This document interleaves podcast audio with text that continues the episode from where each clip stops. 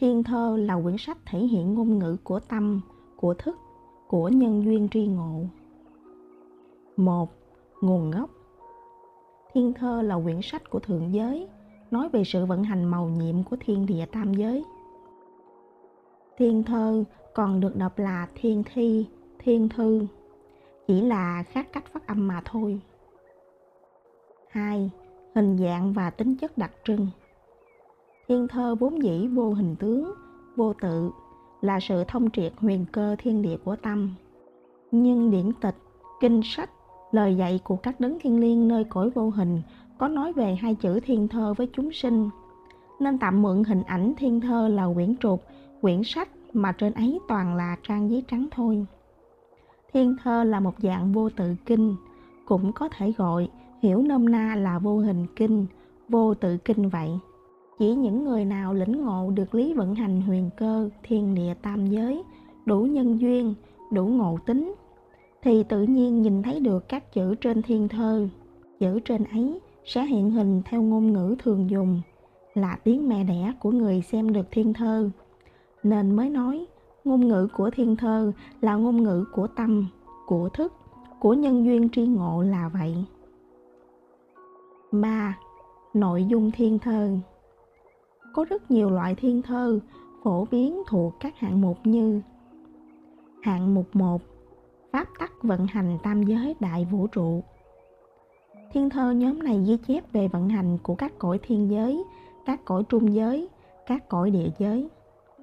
Sự thay đổi theo thời gian của các dòng khí thuộc tính chất của ngũ hành bát quái như là sáng tối, mưa gió, nóng lạnh mùa màng trồng cây gì thì có hạt loại đó, hoa loại đó, quả loại đó, cây nhỏ ra sao, cây lớn thế nào, lá mọc làm sao, màu sắc, thân, lá, cành, thổ nhưỡng sinh sống. Loài nào dùng lương thực là loại gì trong ngũ cốc, thực vật? Loài nào xuất hiện để kiềm hãm sự thái hóa của loài khác? Hạng mục 2 pháp tắc tu luyện sinh tồn đạt quả vị của phẩm thần tiên của bát đẳng chân hồn.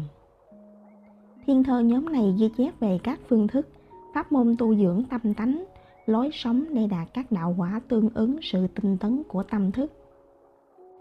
Tu thế nào thì đạt quả Phật tiên, thần thánh, quỷ thần, tiên thánh, hiền nhân. Sống làm sao thì sẽ trôi lăn trong luân hồi chuyển kiếp đầu thai, tinh tấn thế nào thì tự do thoát vòng luân hồi sinh tử thụ động khi một pháp môn nào còn chân truyền, tức là cách thức tu dưỡng đúng, giống với thiên thơ ghi chép. Khi thất chân truyền, tức là cách thức tu dưỡng sinh hoạt đã không còn giống với thiên thơ ấn định. Lúc ấy, dù có làm đúng chân truyền nơi mặt thế gian, nhưng lại không giống với thiên thơ ấn định, thì cũng không có kết quả như ý nguyện vậy.